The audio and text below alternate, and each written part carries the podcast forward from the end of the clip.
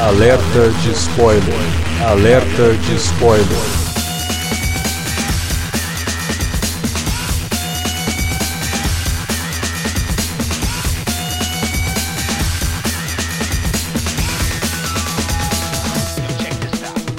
Olá, amigos! Sejam bem-vindos a mais um alerta de spoiler. E no programa de hoje vamos comentar o Missão Impossível Nação Secreta, quinto filme da série, a série queridinha do Tom Cruise, né? E para falar desse filme tá aqui comigo, como sempre, o Sr. Davi Garcia. Mais uma vez na área e já adianto logo que é o filme que eu mais gostei na, na série até agora. Pois é, eu também.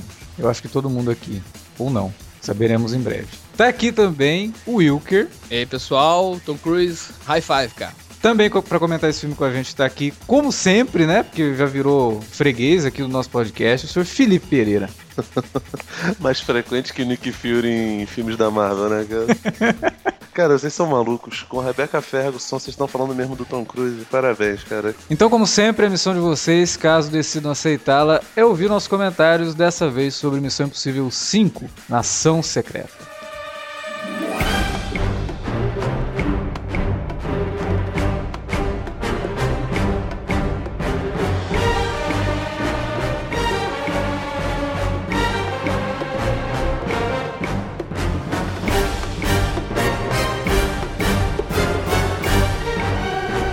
Pois bem, comentamos lá os quatro Missão Impossível, uma franquia que vocês que escutaram o podcast, que tá aí no link, se vocês não escutaram, né, escutem. Perceberam, né, que é uma franquia que a gente aqui gosta muito. Mesmo tendo altos e baixos, a gente considera uma franquia que sempre entregou bons resultados. Eu tava falando, Alex, que uh, no Twitter, que, porra, queria eu que a franquia Duro de Matar fosse tão boa quanto a Missão Impossível, cara. Pois é, né? Que fosse tão consistente. Eu, é, Duro de é Matar tá consistente. Duro de é, Matar é tá consistente. Até a terceira, né? A terceira é. parte, depois é que desanda, né? Mas ela ficou consistente. Agora, todos os filmes depois do terceiro são péssimos. são é, regulares. De certa forma, é tudo uma questão de ponto de vista. Já diria Obi-Wan Kenobi. De qualquer forma, estreou, né? Agora no último final de semana, Missão Impossível 5. Filme dirigido e escrito por Christopher McQuire, roteirista dos Suspeitos, né? O filme do Brian Singer e que formou uma parceria aí com Tom Cruise ali no, no Jack Reacher. Filme bem eficiente de ação, filme bacana, que tem boas sequências e também roteirizou um outro filme com Tom Cruise muito bom também, que é o No Limite do Amanhã. Para Missão Impossível, a gente estava esperando uma coisa que mantivesse o mesmo nível. Mas como o Davi já começou o podcast lá atrás, de repente a gente dá de cara com o melhor filme Missão Impossível até agora. E eu digo assim que eu fiquei um pouco relutante de falar isso, eu não queria falar isso antes de ver o filme uma segunda vez. Então eu revi o filme e aí eu posso dizer, é o melhor filme da franquia, é o mais completo, mais bem dirigido também, consegue superar inclusive o Brian De Palma, né, Felipe? Porra. Felipe que veio chamar a atenção da gente porque ele odeia o filme do Brian De Palma, acho não, calma, não acho, não.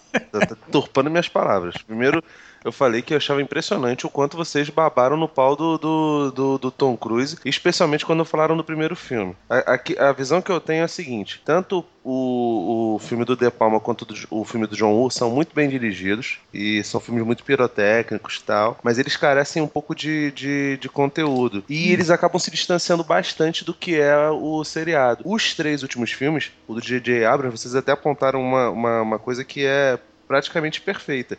Eles formam uma trilogia e deve seguir, né, virar uma quadrologia ou pentologia aí, já que o, o nosso querido Tom Cruise gosta tanto dessa parada de logias aí que tem muito mais a ver com, com o mote principal da, da série, tanto a, a de 66 quanto a do, a do remake, entendeu? Então, Sim. em espírito, em, em, né, nessa ideia de formar uma equipe que anda junto, obviamente que orbitando em volta do personagem do Tom Cruise do Ethan Hunt, eu acho que os três últimos filmes são muito mais, mais elevados nesse ponto, e esse é o ápice dele, né? Que segue a esteira do que o Brad Bird fez, só que melhora muito, mas muito mesmo. Melhora. Uma coisa que a gente tinha comentado no podcast da franquia é que o filme do Brad Bird era muito bem dirigido, o Brad Bird se, é, se dá muito bem em várias sequências, até porque ele não se leva muito a sério em algumas coisas e transforma tudo parece quase num desenho animado live action, né? Sim, ele, foi, verdade. ele foi convidado, né, Alex, também pra dirigir esse último filme também, mas é, pelo que eu vi, ele tava muito focado no Tomorrowland e tal, não deu pra, pra voltar. Puta merda, deve ter se arrependido terrivelmente. É uma pena eu gosto, que o eu Tomorrowland gosto do Tomorrowland. ah, tudo bem, mas pra ele foi Tomorrowland péssimo tu- tem, tem Tomorrowland. Ah, é? cara, Ah, é. Mas eu, eu acho que vale a pena, cara, porque o cara tem que. Pô, é- era o primeiro live action dele, a chance dele ficar preso no Missão Impossível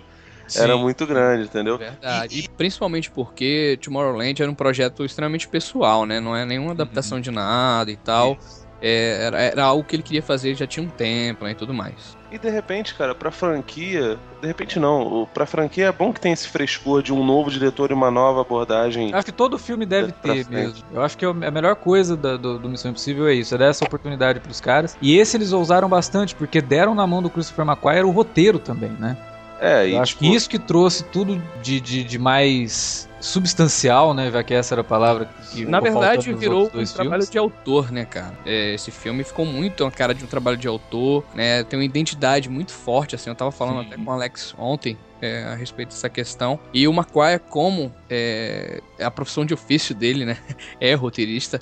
Ele Sim. soube trabalhar, encaixar certinho ali pra dirigir. É, O Jack Reacher já era um filme bem competente. E É. eu acho que aquele é o- ele atingiu o ápice dele, né? Com certeza. E, inspiradíssimo como diretor, né, cara? eu, eu acho que ele consegue unir, é, Felipe, também, um lance que a gente até comentou no cast, que é unir muito do thriller, né? Que tinha lá, tem muita tensão esse filme, com excelentes cenas de ação, e o propriamente o roteiro, né, também, né, cara? Conteúdo e tal, da, Sim. da organização e tal. Personagens com motivações muito palpáveis, né? Incríveis, né, cara? Sim, sim. O filme não vira refém dos efeitos especiais. Em tão- momento algum, em Tão momento pouco algum. das cenas de ação, né? Se uma reclamação que eu tinha do quarto filme é que quando entrava algum efeito especial era uma coisa muito absurda, né? Muito grandiosa, nesse filme você não vê a invasão dos efeitos visuais, né? É, tudo muito orgânico também. O Davi saiu do cinema, eu acho que ele deve ter assistido numa sessão muito próxima da que eu vi, porque eu- assim que eu saí, que eu vi, eu vi a postagem dele também, né? E o Davi falou uma coisa muito interessante que quando eu saí do cinema me passou pela cabeça, mas depois eu parei pra pensar, falei, não, é uma comparação um pouco injusta por conta de algumas coisas, mas faz sentido dentro da franquia, né? Que o Davi comentou que o Nação Secreta, né, seria o equivalente ao Skyfall de Missão Impossível, né? Como é que é isso, Davi? Explica pra gente.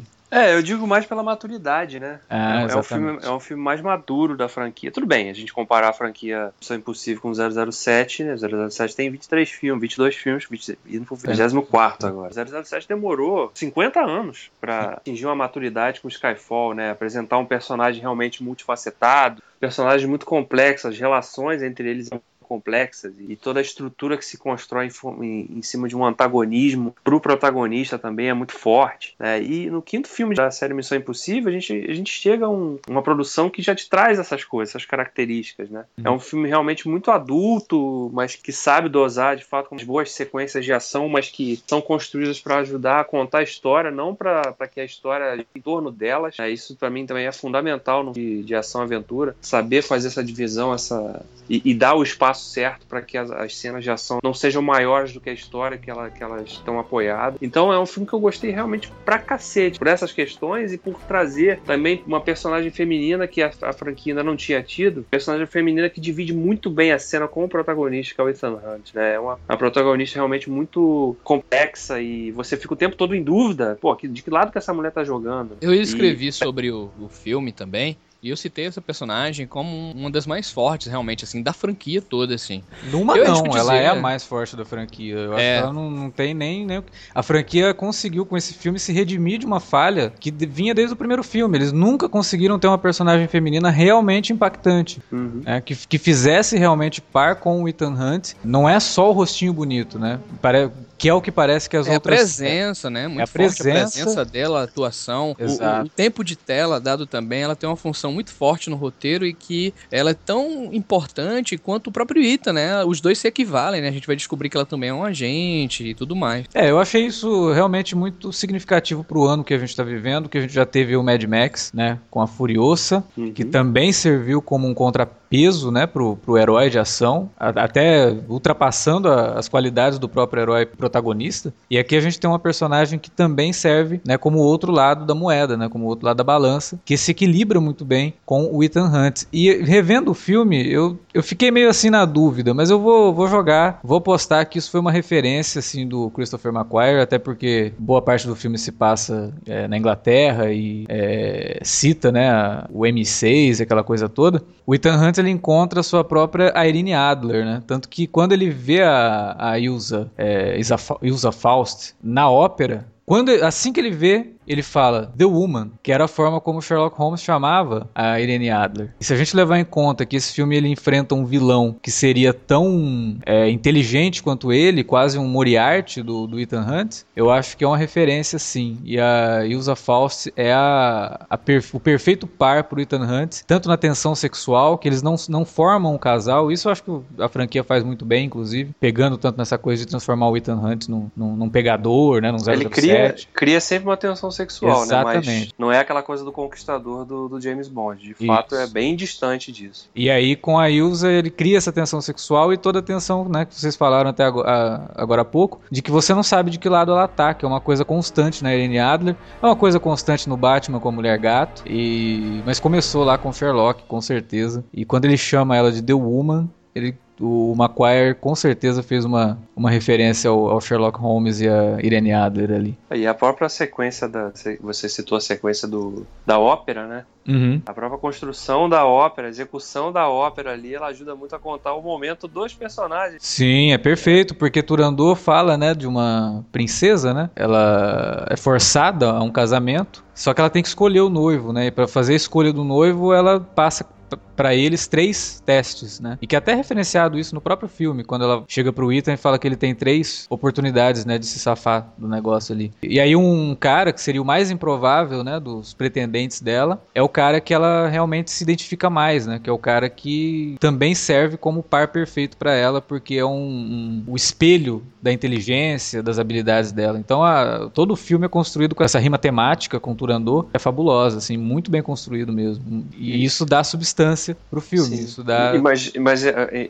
é, é, uma coisa que reforça a, a força do, do roteiro é que ninguém jamais tenta explicar isso. Você tem Exato. que né, se você tem um backgroundzinho ou se interessou, né, de, de conseguir fazer o link dessas duas coisas e falei, olha, como não é uma, uma cena gratuita, né? Sim. Mas ele coloca é... ali e coloca algumas notas, né, de, de, de Nessun Dorma pra tocar uh -huh. quando ela aparece e tal, e fica aquela coisa assim bem, né, diluída é... na trilha sonora que ficou perfeito. A minha trilha sonora, inclusive, do Joe Kramer, que já tinha trabalhado junto com o Tom Cruise e o Christopher McQuarrie no Jack Reacher. Eu até citei que o filme, ele não é um filme assim que tem ação como primeiro plano, né?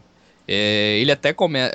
A campanha de marketing era muito forte, né? De que o Tom Cruise estava naquele avião e ele mesmo não fez, né? As cenas, como sempre, né? Ele disse que não precisava de dublê e tal. É, e acabou até se machucando e tal em filmagens, mas isso assim ficou meio que um marketing divulgado pro pessoal ver o filme, né? Mas foi logo a primeira cena é, do filme pra. Eu quase que ficou para mim uma marca de que, assim, mais ou menos, ó, a gente vai ter cena de ação, mas, ó, isso aqui é, é só o começo, assim, não é o foco muito bem. Essa uhum. cena que vocês falaram da ópera é uma cena que exige muita atenção, assim, sabe? É uma cena muito mais elegante, entendeu? Muito mais cuidadosa, trabalhada esteticamente falando, né? E, se um, um dos pontos que esse Missão Impossível mais evoluiu também, e que torna ele um filme mais como é, maduro, é a questão do ponto de vista estético. Eu acho esse filme mais bonito, assim, esteticamente falando.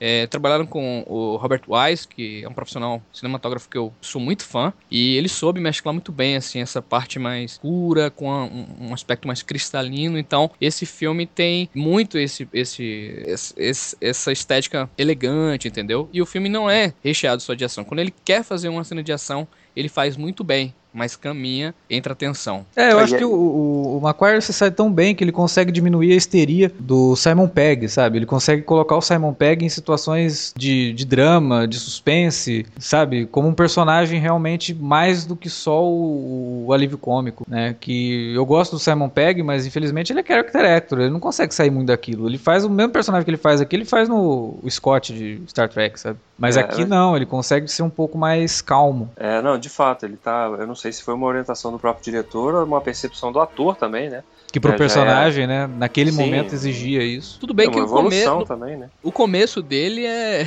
é assim, né? Aquele estilo Não, dele é, jogando é aquele estilão. Você não, você não vai deixar de ver o Simon Pegg fazendo Mas piada, depois- errando depois- e tal. Depois você vê que quando ele tava numa situação difícil, né? Principalmente envo- envolvendo o Ita, a a própria parte do afogamento também, tudo mais, ele mostrou a preocupação e foi crível, entendeu? Aquela preocupação dele ali, não, não ficou forçado. E foi legal também, eu- a gente falou do, do fato do Tom Cruise fazer as cenas de ação, que naquela cena de perseguição de carro, que ele tá no, ele tá no carona do carro, ele, ele realmente fez as cenas juntos. Então você, quando ele toma os sustos, ele realmente tava tomando susto ali.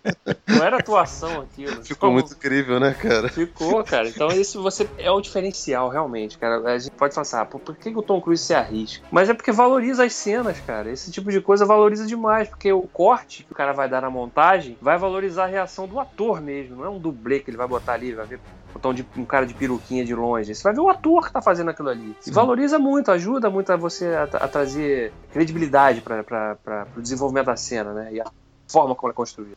É, o marketing já, já cria essa expectativa, que você vai ver cenas de ação mais realistas do que você está acostumado a ver, porque é o ator fazendo, né? Por mais que a gente saiba que, porra, é, existe toda um- uma logística por trás desse é o ator fazendo, né? Que obviamente ele não, ele não se arrisca da mesma forma Claro. que um, que um dublê. Ah, mas a cena do avião, cara, a cena do avião ele tava amarrado de tudo quanto é jeito. Ninguém é maluco de colocar o Tom Cruise do- segurando, Segurando uma porta mão, sem. né? Sem né? falar que o Tom Cruise é piloto de avião também, viu, gente? Licenciado e tudo mais. Ah, mas se ele cai dali, ele não, tem, não tem brevê que ajuda, cara. Não, e- e- ele disse assim, né, que ele queria estar lá em cima mesmo, assim, do avião. Porque o avião, ele chega em um determinado ponto mesmo, cerca de um quilômetro e pouco, e ele tá pendurado mesmo. Ele queria, o maluco queria estar lá em cima, sentindo a sensação e tal. Mas muita é. gente disse que, que, assim, a própria tripulação, né, e tal, a equipe não curtiu a ideia. Claro que não. Se acontece algum acidente com o cara, os Só- caras estão fudidos, Só velho. por motivo de curiosidade, aquele take foi. Foram. ele- o Maguire rodou umas oito vezes, né? Pra, pra dar aquilo. para dar certo e tudo mais. E o Simon Pegg tava dentro do avião, né? Falou isso numa entrevista que ele, ele tava dentro da cabine. né? Então ele queria sentir a adrenalina da coisa ali pra que o personagem, pra ele pudesse carregar isso pra dentro do personagem. A relação do personagem com o. Tem muita preocupação de- e tal. Tem uma admiração muito grande, né? O cara virou um, um ícone ali pra ele.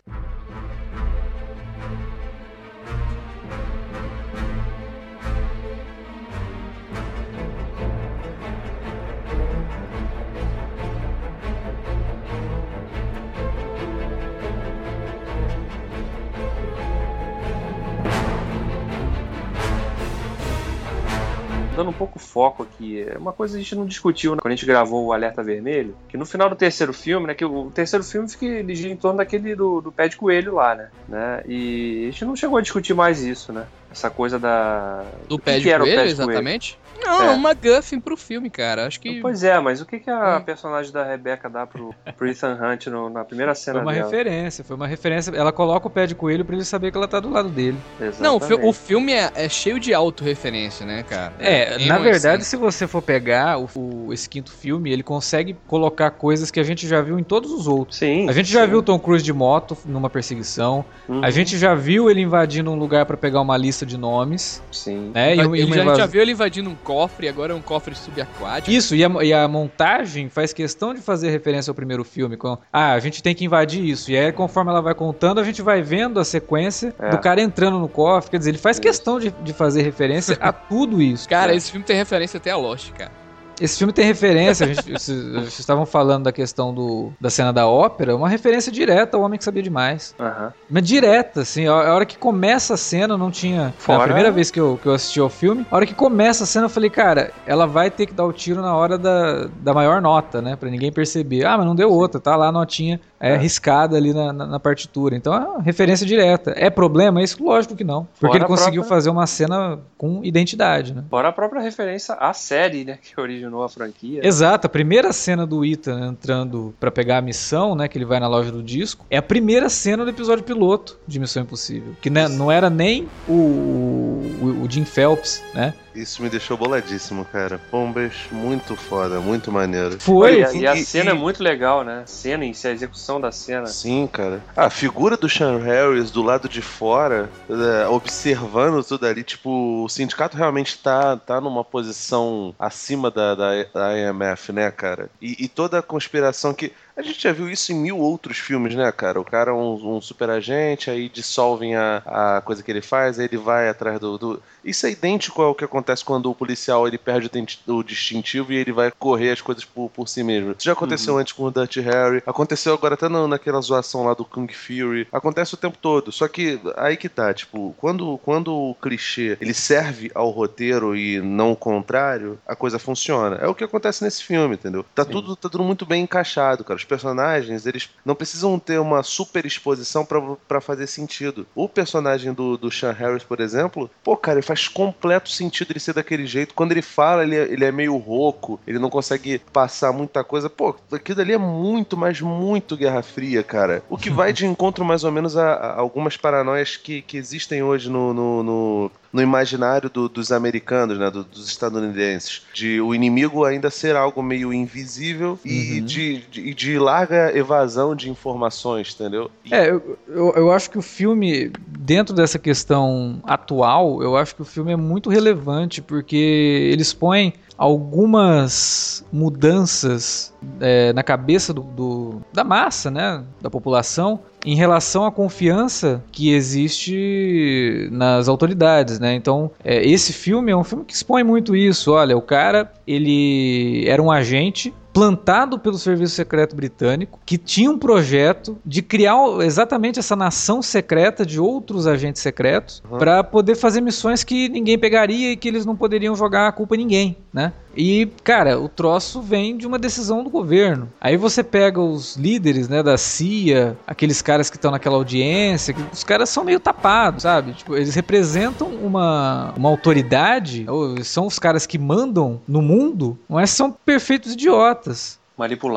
Manipuláveis, né? Totalmente manipuláveis. O próprio que a- personagem do Alec Baldwin repre- representa isso de uma forma maravilhosa, porque você fica do lado dele depois no final Uhum. e você nem se dá conta de que ele só tá ali pela vaidade. Sim. Né? Porque o cara ele ficou o filme inteiro detonando a IMF Uhum. e aí de repente, ah não, agora eu sou o diretor, então tá tudo bem, né? Não, e vou, vou lucrar com isso aqui, né? Obviamente isso foi uma decisão do próprio Ethan Hunt, percebendo que ele teria que agradar o personagem do Alec Baldwin e a única forma dele agradar seria agradando o ego do cara. Então vamos transformar o cara no líder da IMF. Aí não tem mais o que falar mal do, né?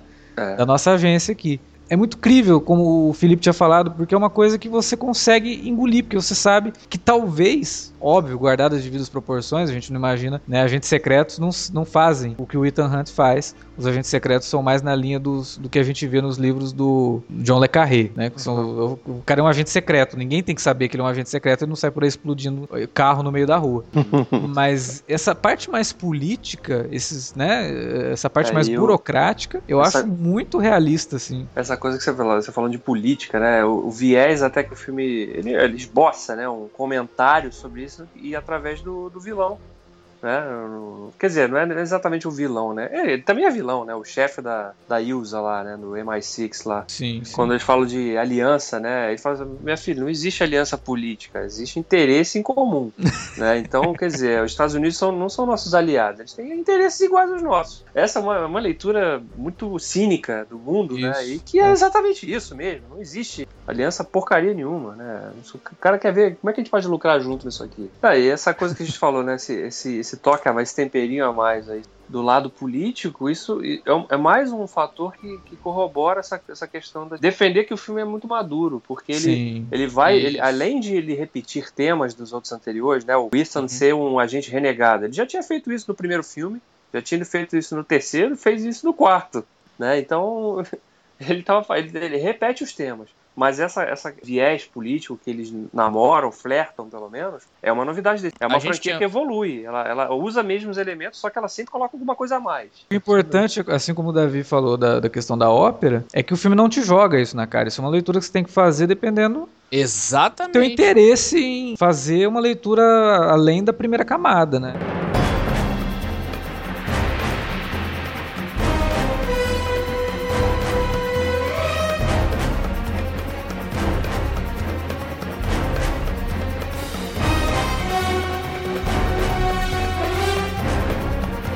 A gente é, já entrou nessa questão de traidores e conspirações né, no próprio sindicato. Uma das coisas que Alex me perguntou aquela primeira vez que eu vi o filme sobre o vilão.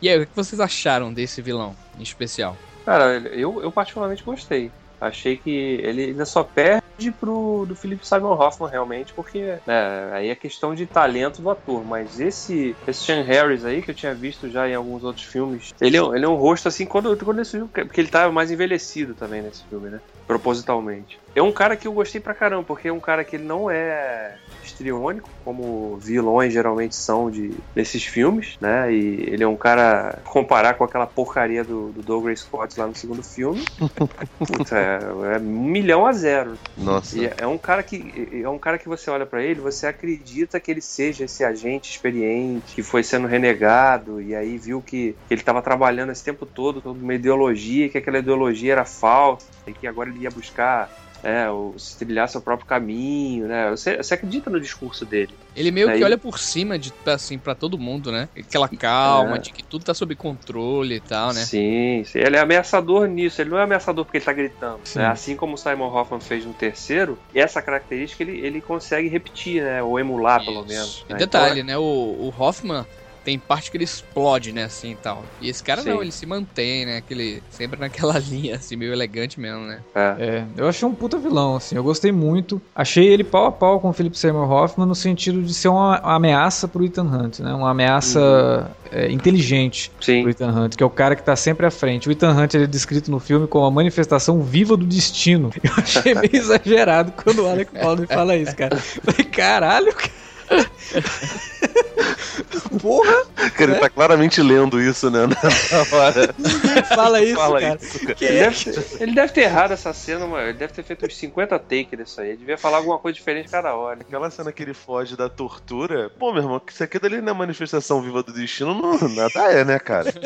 Não, quando você, quando você vê bota, bo- bota, sei lá, cara, um vaso em cima daquela porra daquele cano. Por que, que vocês vão deixar. Pô, vocês estão cansados, tem quatro filmes pra você ver, perceber que o cara é liso, meu irmão. Por que, que você não me bota alguma coisa pra poder segurar o cara ali? Eu, Não, é detalhe, né? Quando, quando, quando ele tá lá preso, né? Aí os caras dando cobrando porrada, né? O cara pega a faca e nem, ele nem, nem, nem levanta qualquer menção de vou, vou sair daqui agora, porque o cara tá pegando uma faca.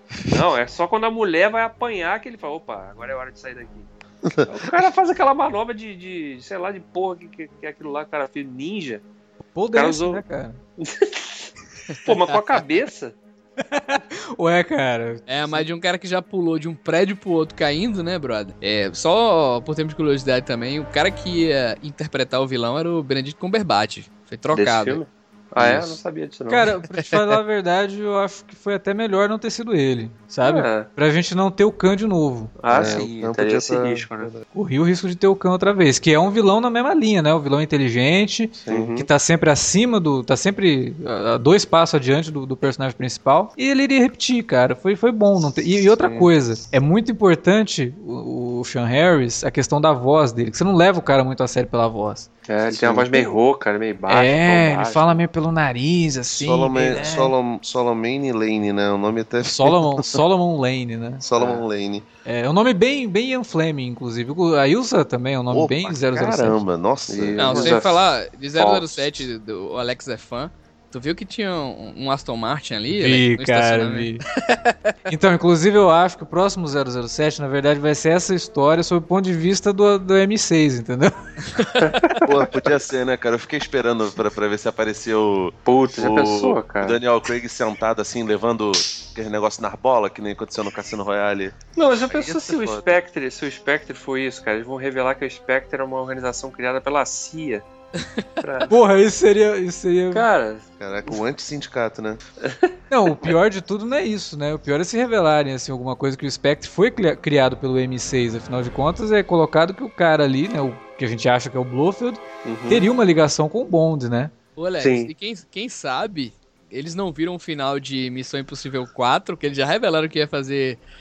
ia trazer, né? Sindicato e pensaram, não, vamos fazer Spectre logo, né? Pra não. Pois é, isso daí é uma coisa que eu acho que pode até ser, cara, porque o lance da Spectre é uma coisa que eles querem fazer há muito tempo, não, não rolou por conta dos direitos autorais e tal, que estavam na mão de outro cara. Eu não sei se faz muito sentido o lance da Spectre ter sido, é, entre aspas, né, inspirada no, no Retorno do Sindicato, porque a Uhum. série, a, a série é meio que, que tipo... É, um- é muita um- coincidência você ter o É, eu até essa era- bandeira porque Não, É sim, mas justamente assim, quando mas termina é o porque quarto a, sé- a série é fala. muito, a, a série é muito, muito embriãozinha perto de popularidade do que é em relação aos, aos filmes, né? Hoje quando a gente pensa em Missão Impossível, a primeira coisa que vem na cabeça é o Tom Cruise e a trilha, a trilha sonora lá do, do, do Danny Elfman baseado na- no seriado, mas é o Tom Cruise. Assim como a gente pensa em, em 007, a gente não pensa nos livros do Ian Fleming, a gente pensa no, no, no bonde do Sean Connery, do Roger Mas a Moore. gente só citou porque foi Craig. citado no filme, entendeu? Sim, ele, Sim, ele sim, lá no sim, quarto sim, sim, filme ele já fala no No sindicato. quarto filme ele fala. é, A Spectre é uma coisa que é tão, tão marcada quanto, né? Então, Cara, é, mas, não, o- é retorno Foi uma a coincidência. né? Vamos, vamos, vamos levar assim que é uma coincidência cósmica.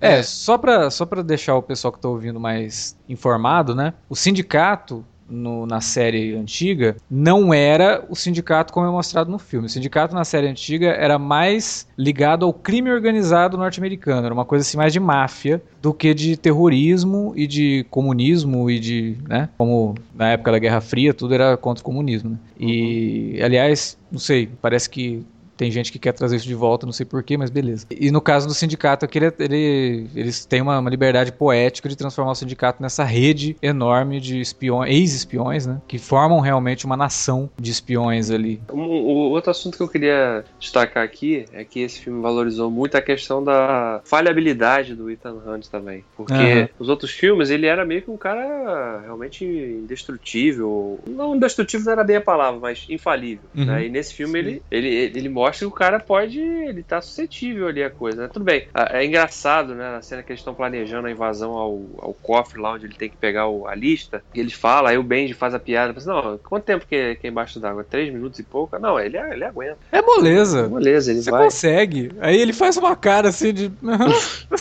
Que é mais ou menos o que ele tinha feito no quarto filme, né? Não, tem que ir pelo lado de fora do prédio. Não, não eu tenho que cuidar do computador. Não, eu, É. eu tenho que fazer não sei o que, né? E sobra pra ele. E nesse, e nesse momento, nesse filme, ele. Que o cara falha, né? Sim. Ele falha. Então, quer dizer, ele Não, você vê, ele morrer. toma um tiro, ele toma um tiro no começo. Sim. né, ele, ele se fere na fuga. Ele ia morrer, quase morreu ali na, na, na invasão ao cofre subaquático. Depois, quando ele, quando ele se recupera, que ele vai dar aquele salto no carro, toma É, um capote tremendo, cara. Eu acho que é uma coisa que tra- traz um traz um quê de mais humano assim pro personagem também. Esse tipo de coisas É. são detalhes, mas que um cara menos descuidado talvez fosse de- passar por cima. Né? Ia Uhum. mostrar, talvez aquela cena ali quando ele quando ele recebe a respiração boca a boca, ele desperta, ele já ia acordar tranquilão, né? Se fosse o John Woo, com certeza. Ele não ia fazer o, o Ethan Hunt pular o carro e tomar aquele capote na calçada. É. Ele ia estar de volta tranquilão, normal, como se nada tivesse acontecido, né? É, o só tem um essa. no rosto. É. Maguire teve essa sensibilidade. Aliás, o Tom Cruise teria pulado o carro e uma pomba viria por- passando por cima dele. Não, ia dar um close no cabelo dele virando assim também, né? Igual na cena da perseguição de carros do segundo. Eles são chato pra caramba com o John Woo, hein, cara. Olha, te falar, hein. Isso é. A gente é tu mó, tá vendo que é eu e uma- Alex, pelo menos eu e Alex é mó fã do cara, meu. Tá louco. Eu gosto bastante do John Woo, cara, mas ele Tá é vendo que brega. isso é uma referência aos filmes do Oliver Stone depois que ele pirou, irmão? Pô, é lógico, só falta um índio gritando. Ah, caramba. Vocês não sacaram essa genialidade, cara. Você tem que estar na cabeça do autor.